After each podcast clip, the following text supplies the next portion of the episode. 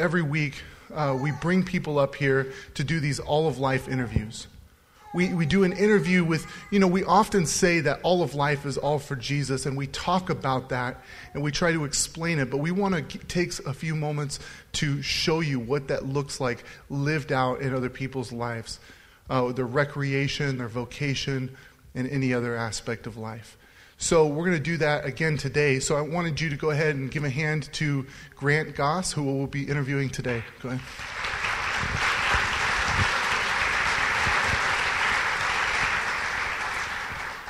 Thanks, Grant, for doing the interview. Sure thing, Jim. All right. Well, first off, tell us what do you do? Well, I don't speak in front of people for a living. That's good. Uh, I have been working in, uh, in construction since uh, my senior year of high school, um, most recently as a home builder, um, until my boss said that they didn't have enough work for us to both keep busy, and so he let me go. And I figured, well, you know what? I've got the tools, I've got the know how. I'm going to open my own business as a handyman. So that's what I've been doing. That's great. So uh, Ephesians 5:1 talks about how we're called to be imitators of God. So through your work, what does it look like for you to imitate God, to reflect some aspect of who He is through your work? I'm a carpenter. Jesus was a carpenter. End of story right there. No, I've actually never really specifically thought about how I ever have portrayed some aspect of God. Um, but in talking about this question with some people, I've, I've realized that just what I do uh, can be a reflection of God, uh, some aspects of God. Specifically, what is the first thing you see God doing in the Bible? When you open it up, Genesis 1, He's creating, He's building. As a constructor, that's what I do. Throughout the rest of the Bible and ending the Bible, what is the whole theme of it? It's restoring. God is restoring, He is rebuilding, He is making things, broken things, function properly. He is making things to be what they're supposed to be. And as a handyman, that is also what I do. That's great. That's good. I think that's a really important answer. And I actually encourage all of us to ask that question about our particular vocation what does it look like for us to reflect God through what we do in our work? Another question I wanted to ask you is Jesus calls us to love our neighbor. And we can sometimes love our neighbor through sort of acts of interpersonal kindness, like bringing someone a meal. But also, the, our, our very work can be an act of love. How is your work an act of love and service to others? I would say that what I do uh, is an act of love and service in that I allow other people to do what they do well. For example, there may be a web developer who has a hole in the drywall. I'm going to go ahead and guess that they are not very good at p- patching drywall. Hmm. I am. so I can come in, and instead of them spending hours upon hours trying to figure out how to patch this hole in their drywall, I can do it. I'm, I'm rather good at it, and I don't, I'm not going to spend as much time as they would spend. They can take that time and do what they're good at. They can do their web thing that I can't do, profit themselves and profit whoever they're working for because I am working, uh, doing what I'm good at. That's great. That's very important.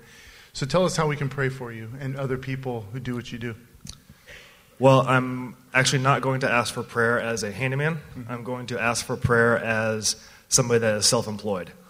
Um, I've been self employed since 2009, and in being self employed, I've realized that uh, it is an excellent opportunity to learn to trust God for providing. Um, I don't, I, I, can't depend on a, uh, on a regular paycheck. Uh, my income is a lot more volatile than that. Uh, so I've learned to trust that God will provide for me, and what He provides is what is necessary. Hmm. And so I would ask for prayer that all of us who are self employed would learn to trust God more and, well, no and. Yeah, yes. that's good. That's good. And no and. So uh, if you are self employed, not necessarily as a handyman, but just self employed in any way, would you go ahead and raise your hand? All right, great. There's a few, a few of you out here. Uh, we're going to go ahead and pray for you. God, I thank you uh, for, for people like Grant, for people in our community who take the risk um, to start uh, businesses and to start new ventures.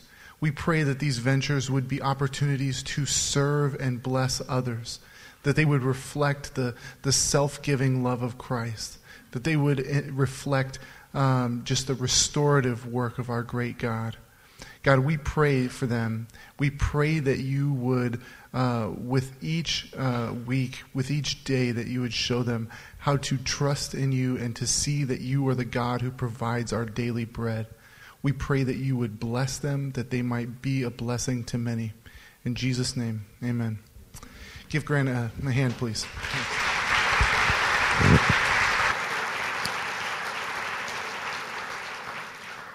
All right. Well, good morning. My name is Tyler Johnson. I am the lead pastor of Redemption Church here with you this morning because Ricardo is finishing his trip up in Hawaii, um, of which I don't feel bad for him at all that he has to come back and work.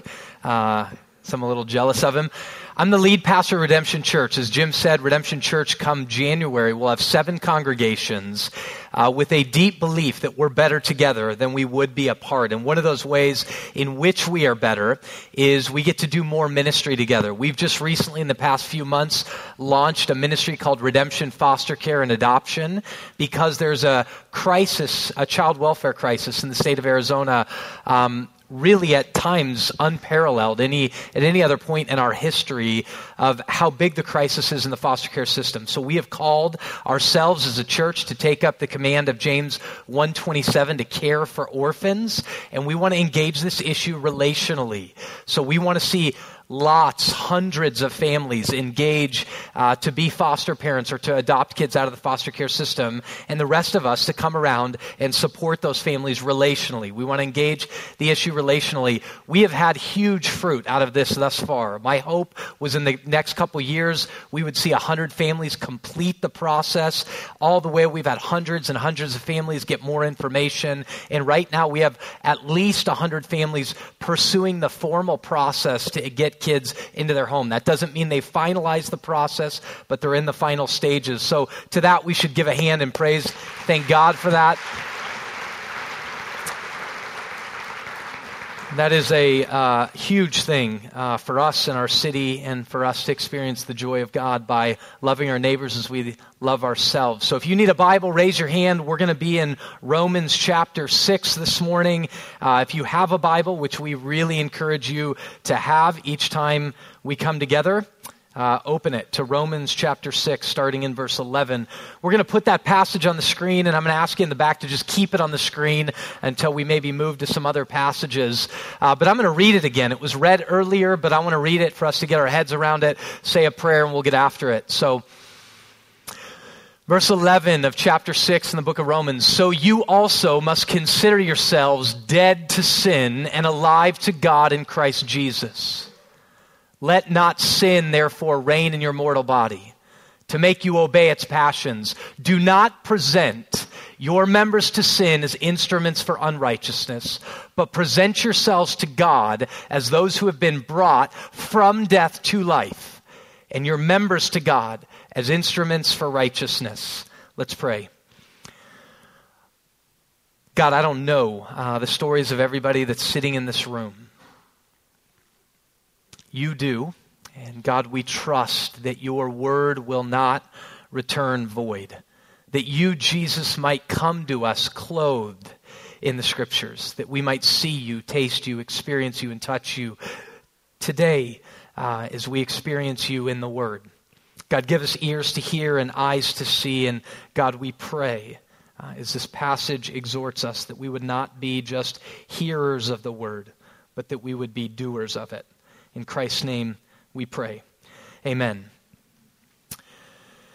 If I were to say to you right now that after this service you come up to me and I'm going to tell you God's will for your life, come up to me after this service and I will tell you God's will for your life. Now, I did say if I were to say that. I'm not telling you that. But if I were to say that, my bet is hundreds of you would come up Tyler, what's God's will for my life?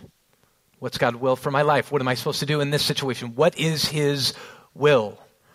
Now, the scriptures tell us that, not in the specifics of your situation, but in a way that is so profoundly true that if you grasped it and understood it, I promise you it would change your life. 1 Thessalonians chapter 4 verse 3 says God's will is our or your sanctification. Now, that's a word that's very big that many Bible teachers use and theologians use this word called sanctification. What does it mean? Here's what it means it means to be consecrated or set aside to be holy for a very specific purpose. God's will for his world is its sanctification. This is God's world. The world the Bible says that he made in which he said it is very good. Sin came in and corrupted that world, and God from that moment on said it won't always end like that. I will sanctify it. I have made this world, I will purify it, set it apart as holy for the benefit of God's glory and the good of the whole world and the good of every individual person within it. We are people within that world.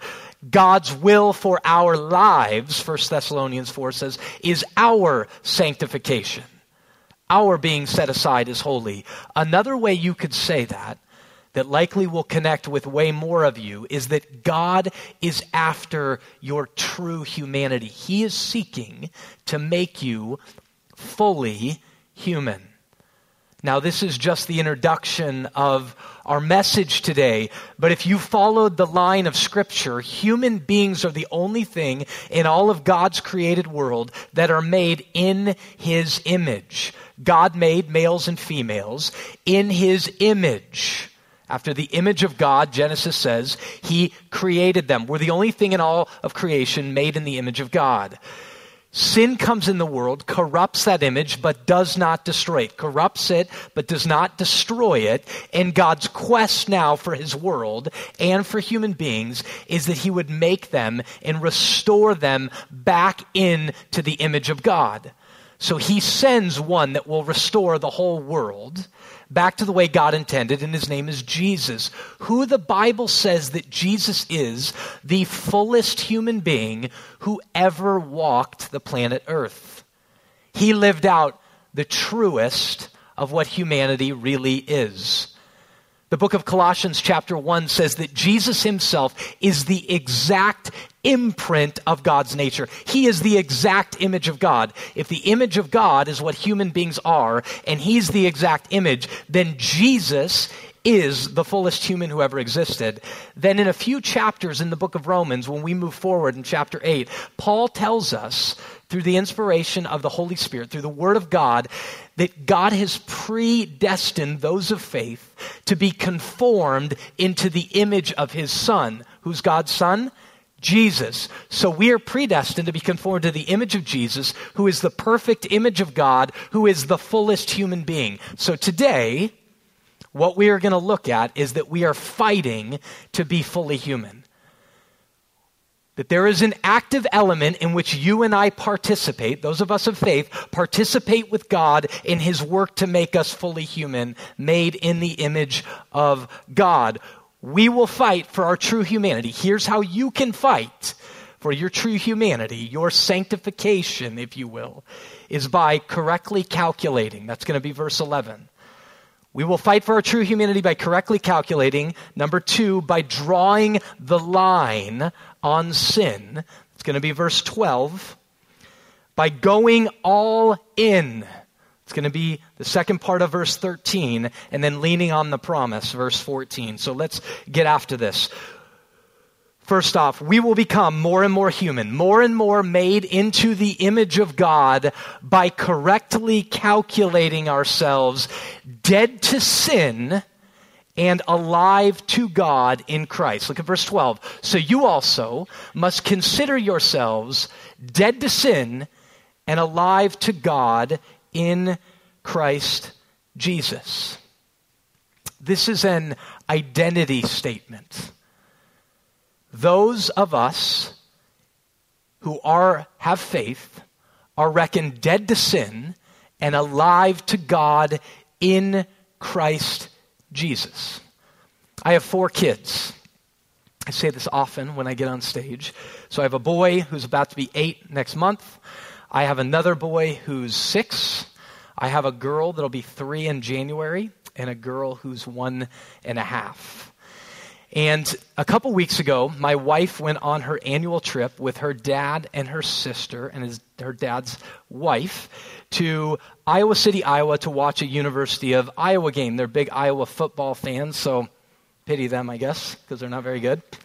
Um, my wife has never, in all of her years of going to Iowa City, seen Iowa win a football game, nor have many people, but she, she has never seen them win a football game. And so they chose to go watch them play like Ouachita State or something. I don't know. Some crazy small school that they knew they were going to win, and they won. Um, but during that, she was gone for about four days, right? Which meant dad had four kids for four days. Now, that's crazy, okay, on, on a whole bunch of levels. But one, you're sitting there, and I'm realizing this is wild. I mean, these kids have incessant needs all the time. Dad, can you do this for me? Can you do this for me? One's pulling on this leg, one's pulling on this leg, and the noise doesn't stop. Sometimes it's intelligible, sometimes it's not. And so you're just trying to manage like cracker here, water here, milk there, pull down your pants to go to the bathroom here, clean up diapers. It does not stop. So there's this one moment where my daughter says to me, Dad, get me this, to which I turn around and, and very calmly, believe me, very very calmly said, Lucy, you're not the only person in this house. She looks at me and her she gets up straight and she goes, "Dad, I'm not a person. I'm a princess."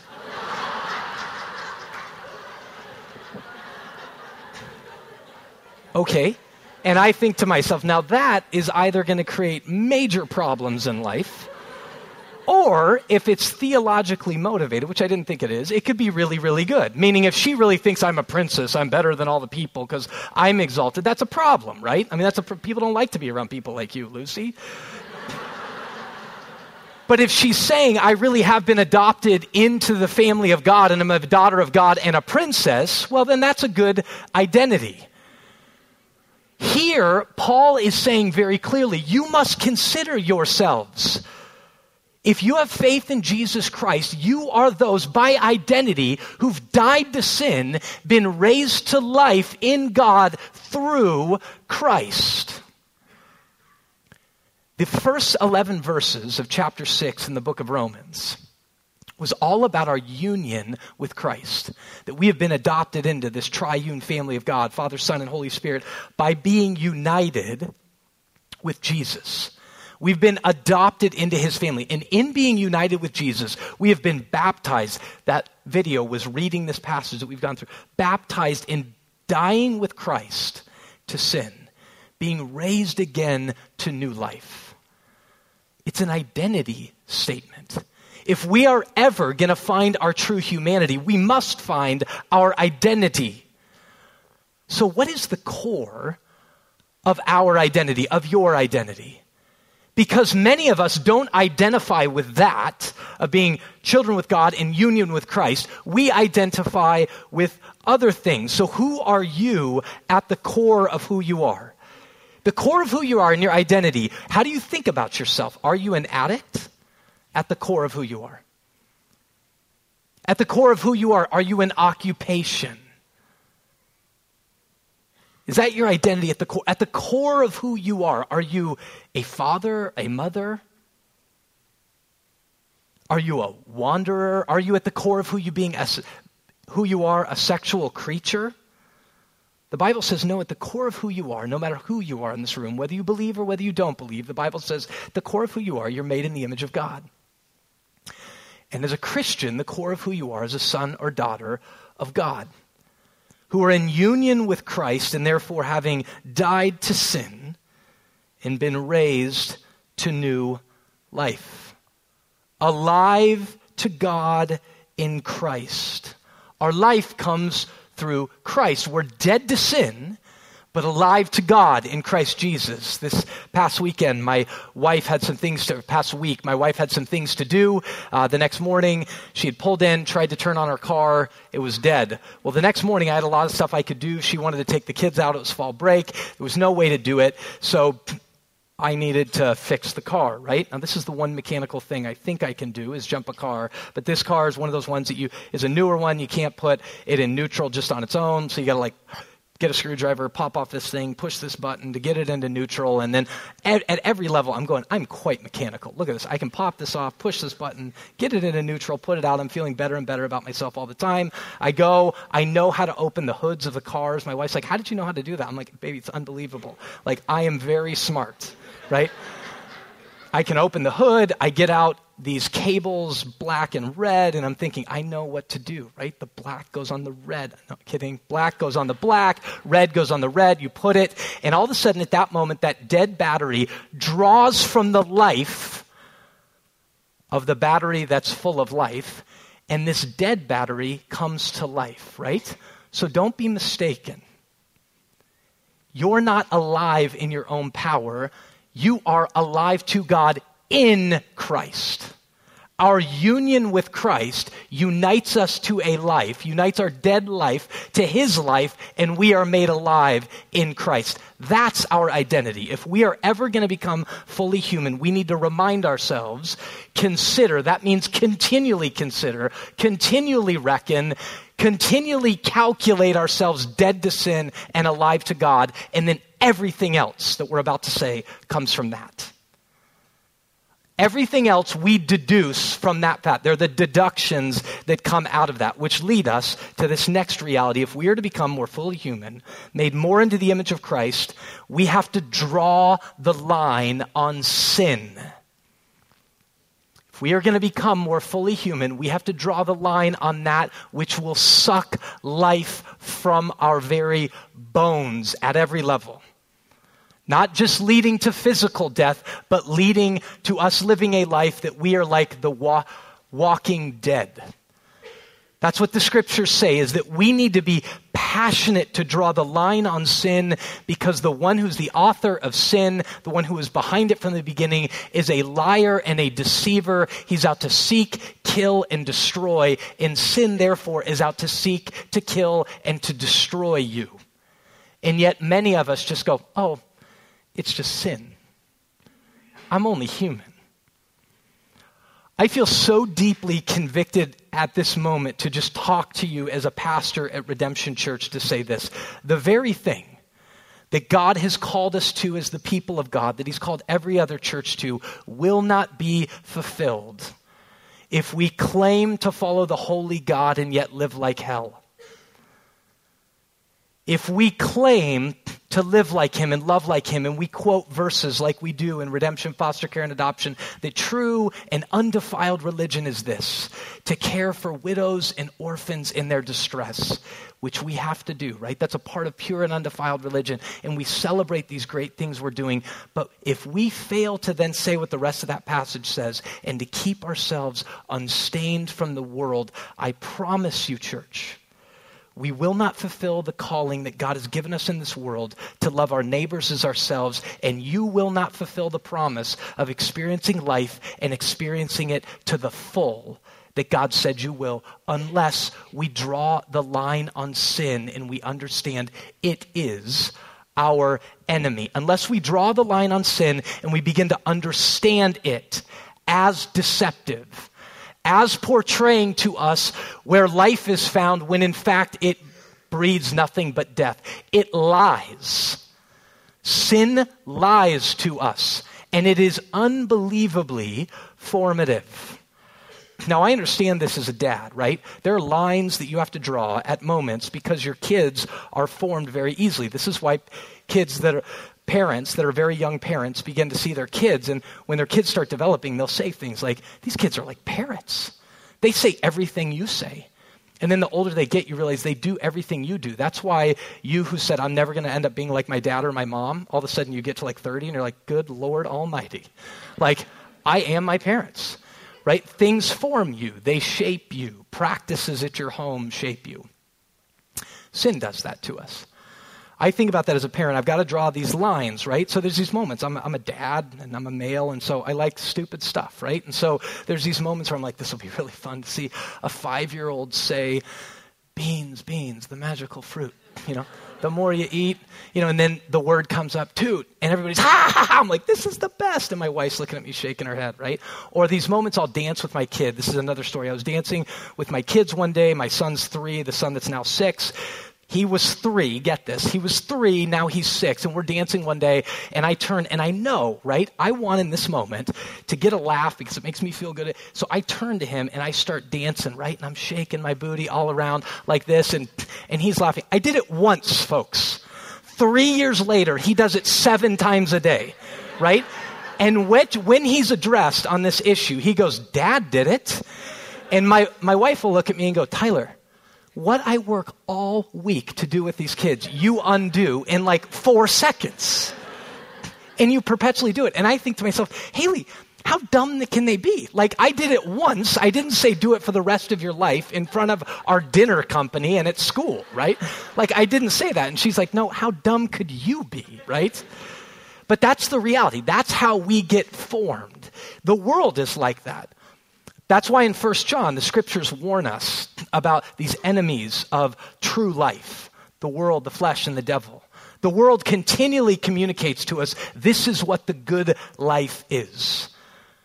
The good life is the accumulation of more and more stuff. And in fact, we'll give you a card to get more of it, whether you have the money to do it or not. The world communicates to you looking like this is the good life and we'll provide the means, no matter how much it costs, to get you to look like that. The world communicates that experiences, one more experience, whether it's another trip or whether it's another high, are the very things that are going to be the good life. And yet they always consistently fail to deliver because the one behind it's a liar and a deceiver from the beginning, and sin is massively deceitful, and yet it shapes us that moment where we go, hey, it's just one more thing and I got this card, that one moment when you make that decision to purchase that thing shapes you for the next decision. Decisions build upon decisions, they create habits, and habits begin to form you as a person for greater amounts of life or for greater amounts of death. This is why in verse 12, Paul says, Let not sin therefore reign in your mortal body.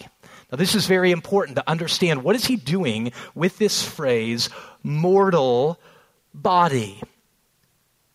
Let not sin reign in your mortal body, because Paul has just told us in these first 11 verses that we have died to sin.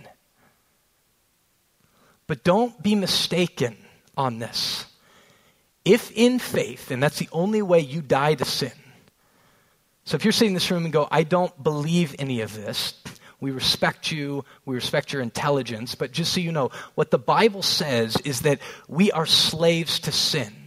And the only way we get deliberated from our slavery is by faith in Jesus Christ, who is the greatest emancipator.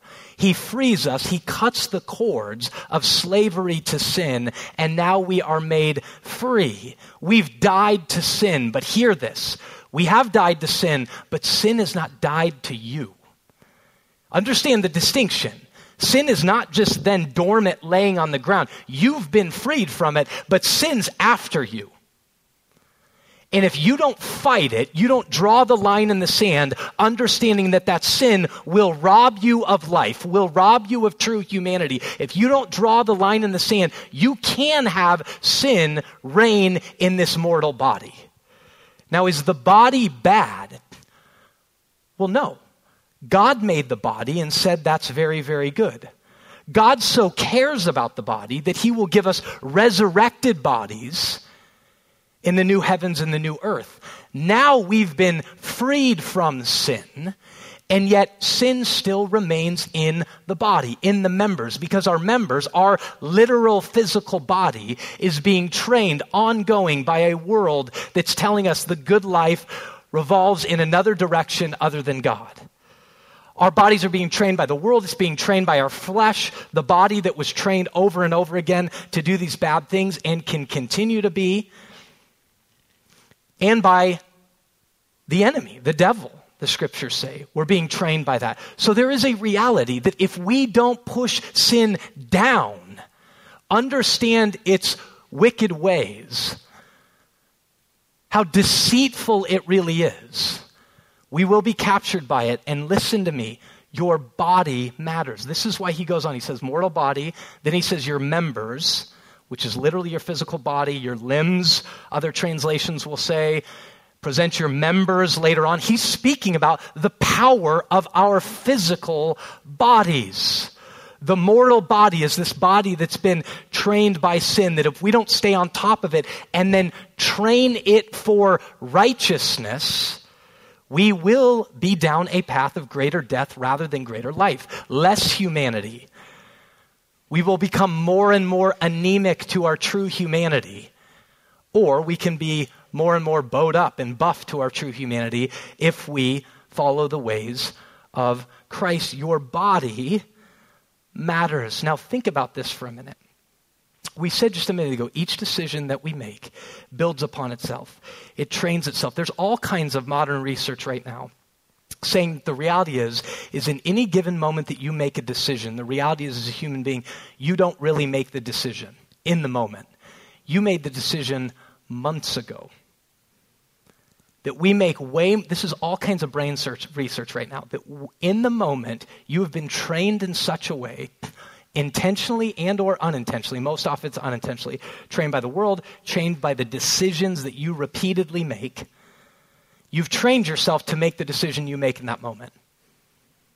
That don't let it be lost on yourself to think you, you know you're this self-actualized person and you're really really smart. No in the moment you actually make that decision and you calculate it like, no, the decision's been made for you. Habits have been developed that you decide in that given moment. I read a book um, that was speaking to this reality. Speaking of, you guys remember the, the pilot um, that was flying over the Hudson River in New York some years back, and everything went bad, and he was able to land the plane on the ground. And when they asked him, How did you do that? he said, You know, we, have, we had trained for that. And then I replayed those things in my mind consistently that if it were ever to go bad and you were on water, here's how you would land. He had made the decision in advance, which enabled him to then act it out in that given moment. Your body, what you do with your body, matters dramatically matters. So, what you decide to do with your fingers on Facebook shapes you for later. What you allow your mind to do now in your thoughts about other people, when you exalt yourself above them and you say, Oh, aren't they so stupid, trains you for later. What you determine in the moment tonight to get relief from trains you in the moment do I go to alcohol to get relief? Do I get relief by putting other people's down? Do I get relief from looking at pornography? Do I get relief from smoking marijuana? All of these things that some of them are in and of themselves not bad things. A beer is not a bad thing. The Bible says wine rejoices the heart, but if that's where I go to receive relief in that moment, or the pornography is where I go, believe me, you are enslaving yourself even more. No matter who you are as a human being, but as a Christian, you're taking those chains in which Jesus has freed you from and locking yourself back up in chains that you do not have to be locked into because you've died to sin and you've been made alive to God in Christ Jesus. Those decisions you make shape you for the future. The words that you decide to use will shape you. They will affect others, and they will, in the end, either humanize you or dehumanize you. That's why the author of the Proverbs says, Words kill or words give life. You choose. You know what's amazing about that proverb? It's not just that words can kill somebody you send them at or give life to somebody you send them at, but whatever you choose, it does the same thing back to you. If you choose to use words that kill somebody else, I promise you they in turn will kill you. If you determine to give life to somebody through your tongue, it will give you life. That's the Bible's teaching. Why the, Paul told the Ephesian elders, remember this, it's more blessed. You will be happier in giving than you will be in receiving. You will be happier in being a blesser than you will seeking it all for yourself, which is why I try to teach my kids every single day God made us to be givers, not takers. He made us to be givers, and in the fact, you will experience more life in giving than you will in taking. Make no mistake about it, church. Sin tries to trap us, sin tries to dominate us. And if you are not aware of that at every given level, of the thoughts that arise in your mind, the feelings that you have in your heart, what's going on around you in the world, you will be trapped, you will be deceived, and you will be dominated. Now, let me make a point here about mortal bodies. I said it already, but I got to say it again. Bodies are good. The natural instincts that you have are good and given by God. The natural feelings that you feel are good given by God. But those feelings that I feel, if not rightly assessed according to the Word of God and what God intends for His world, will be made an aberration. They will be made into a disease that latches onto your body and sucks it of life, or they can be made for greater life. So don't look at your natural instincts like I have an instinct to eat. That is of God. You need to eat to live, but not just, He didn't just say eat to live, He gave you taste buds to enjoy that. But what sin tries to do is tries to make you obey its passions. Look at the end of verse 12. Here's what sin does Satan, sin in the world are not creative. Satan's not a creator, he's a duplicator. Sin isn't a creative, it duplicates. So it takes the good things that God has made and then tries to make you over desire them, to love the created thing more than the creator. Right? So it takes a nice Four Peaks pumpkin porter and says, God says, enjoy this. And you go, I gotta have it. Where did it go from I enjoy this to I gotta have it? God made us sexual creatures. It goes from enjoy this in the constructs and constraints of what God intends in marriage and says, all of a sudden it says, no, I gotta have it. And to be a free person is to freely express myself sexually. And God goes, no, that's actually gonna kill you and could kill the society that you live in if you live like that. Sin tries to get you to make you obey its passions because its desire for you is to seek you, kill you, and destroy you. If you are passionate about your life, if you're passionate about the lives that are around you, whether it's your family or those you work with, you have to draw the line in the sand on sin. That's why he says, do not present your members to sin as instruments for unrighteousness. Be aware of what you do with your members, your body, what you do with your feet and your toes and your legs and your eyes and your head and your hands. And get rid of all the stuff that wants to suck life of you. This is why the author in the book of Hebrews, chapter 12, verses 1 and 2, says, throw off the weight. Throw off every weight that hinders you and the sin that so easily entangles you. Hebrews 12, 1 and 2. He delineates two things there's sin in your life that entangles you. Identify it, kill it. Acknowledge is what I'm doing with my fingers, with my eyes, with my head, with my hands, with my life, all that God's given to me being used for unrighteousness or righteousness. All that entangles you, get rid of it. But then he says this, but there are things in your life that aren't fundamentally sin, but they're weights. They're weights. They're in your way of getting to Jesus and they're in your way of loving your neighbor as yourself. This could be any number of things that in and of themselves aren't sins. It could be video games. Video games don't help me get to Jesus, which in turn don't help me love my spouse better, or my kids better, or my coworkers better, or my neighbor better. It could be. It could be things that you eat. It could be the way you spend your time. Sin desires to take you to an extreme, obey its passions. So God made you a worker. Sin latches on and tries to make you either a workaholic or a lazy bum. God goes, No, I want you to be a worker, not a workaholic.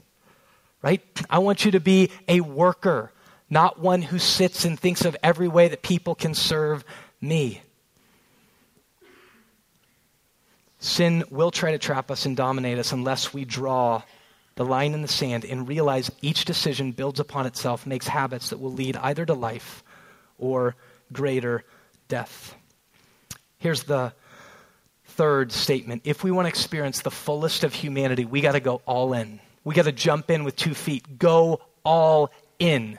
That's where he says, but present yourselves to God. Go all in. God, I present how much of myself? Yourself, all of yourself. Present it to God as those who have been brought from death to life and your members. God, all of me from my fingers to my toes and all in between, from the top of my head to the tips of my toes, I present myself to you, God. Use everything I have that is a gift of yours to be used for righteousness, God, what you intend in the world, for greater love of my neighbor and greater love of you.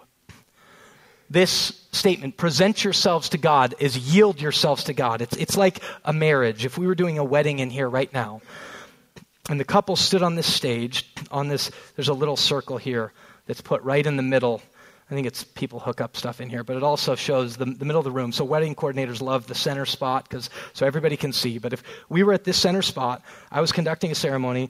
There's a husband and wife there. At that moment, you share your vows. In your vows, you're going, "I yield myself to you. I am making a once for all commitment, the way God designed it. I'm going all in at this moment with you. And that once for all decision has implications for thousands upon thousands upon thousands of other decisions. If you're in the room and married, can I get an amen, right? Like you said yes at that moment and you went, wait a minute, this is no longer my money, but it's our money? This is no longer our time, my time, but it's our time? Right? Those are no longer your kids, but they're my kids at every single level, that one time decision deduces a thousands of other decisions. When you say, God, I'm all in, hear me on this. It should and has to make a thousands of other decisions for you at that moment. Now, you either believe I'm all in because I don't want to go to hell, right? Which isn't totally bad motivation. But I don't think those are the people who ultimately end up getting into heaven. The people that get into heaven are those who love God, Romans 8:20, and who are called according to his purpose. We go all in because we go, where like Peter, where else would we go? You have the words of eternal life. Eternal means not just life then, eternal's forever. That means life now. Where else would I go? You have life. You are what it is to truly be human. You are the one who shows me how to use my taste buds, how to use my senses, how to use my touch, how to use my sight, how to use my mind to the greatest fulfillment of the community I live in and the greatest fulfillment of me. Those are never divorced. It's why in those words, when you choose to give words of life, you get life. When you choose to give words of death, you get death. Where else would we go, God? You hold the words to eternal life. He said, I came to give life and give it to the full. Do we want full life or mediocre life or not kind of life? Or ultimately, the Bible would say it's death. Present yourself to God. This is why later in Romans chapter 12, he'll say, Therefore, by the mercies of God, present your bodies to God as a living sacrifice, holy and acceptable to Him which means holy and acceptable to Him is the greatest fulfillment of us and the greatest blessing and benefit to our neighbor. This is why Paul, in 1 Corinthians chapter 9, got it. He said, Do you not know that in a race all runners run, but only one gets the prize? So I run in such a way that I might get the prize. I buffet my body and I make it my slave so that in the end I would not be disqualified from the race. You know what he's saying? I buffet my body. I discipline my body. I think at every level are my members of my body being given to righteousness or unrighteousness? Because in the end, I don't want to be disqualified from the race and get death rather than life. I want life. Paul is so pro life, and he is, honestly, he's really self interested. I don't want to be disqualified from the race. I want life and I want it to the full, and it's found in Christ. I want to be used and used to the full. The way I'm used to the full for the greatest blessing of my family and my neighbors is to live in Christ, who is the Lord of life. So, what does that look like to buffet our body, to discipline them? Let me just submit to you a couple things I think it means. I think it means we've got a dream. We need to people, be people who understand enough what God intends for the world what he intended at creation, and we look at that and go, wow, that's what life looked like before sin. We need to look at the end. Man, read Revelation 21 and 22 and see how people are operating together and begin to ask, what would life look like without sin? What would my, my fingers be doing? Am I gifted as a mechanic? How could I be using my hands that God has gifted me as a mechanic or as an artist or as a doctor for righteousness, the greatest good of my neighbor? Because you know this.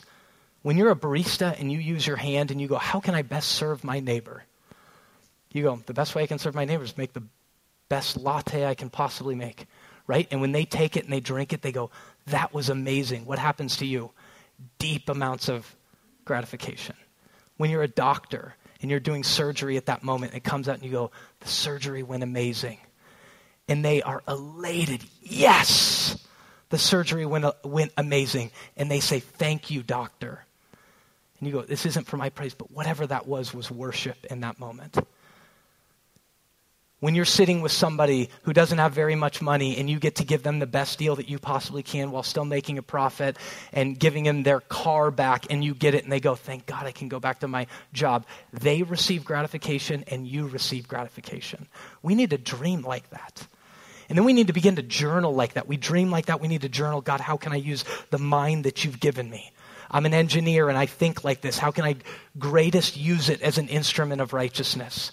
You've made me strong, and how can I use that? Whatever it is that God's given you, envision that, journal it. And then we need to gather together in communities and help refine that for each other. The creative endeavors, because God's the creator, we're meant to imitate Him. God, who's the creator, can go, Yes, church, start that, do that, continue that, use your bodies rather than as instruments for unrighteousness, as instruments for righteousness. And then he confirms it and he says, Hey, and just remember in verse 14, he says, Sin isn't the Lord of your life. You're under grace. You're my kids. Relax. Have fun. Enjoy this process. Amen? Let's pray. God, we are amazed by you. God, how you make us into your, have made us in your very image. God, how you provide for us life and life to the full. God, we need your power and your strength. God, your power and your strength is the only way in which we will have the wisdom and the discipline to use the members of our body as instruments of righteousness rather than unrighteousness. You tell us that that's a fruit of your Holy Spirit, so we ask you for the Holy Spirit that we might in our lives live out the fruit of the Spirit we might live out love and joy and peace and patience and kindness and goodness and gentleness and self control. God, make Redemption Church a church that exists for your glory and for the good of others. In Christ's name we pray. Amen.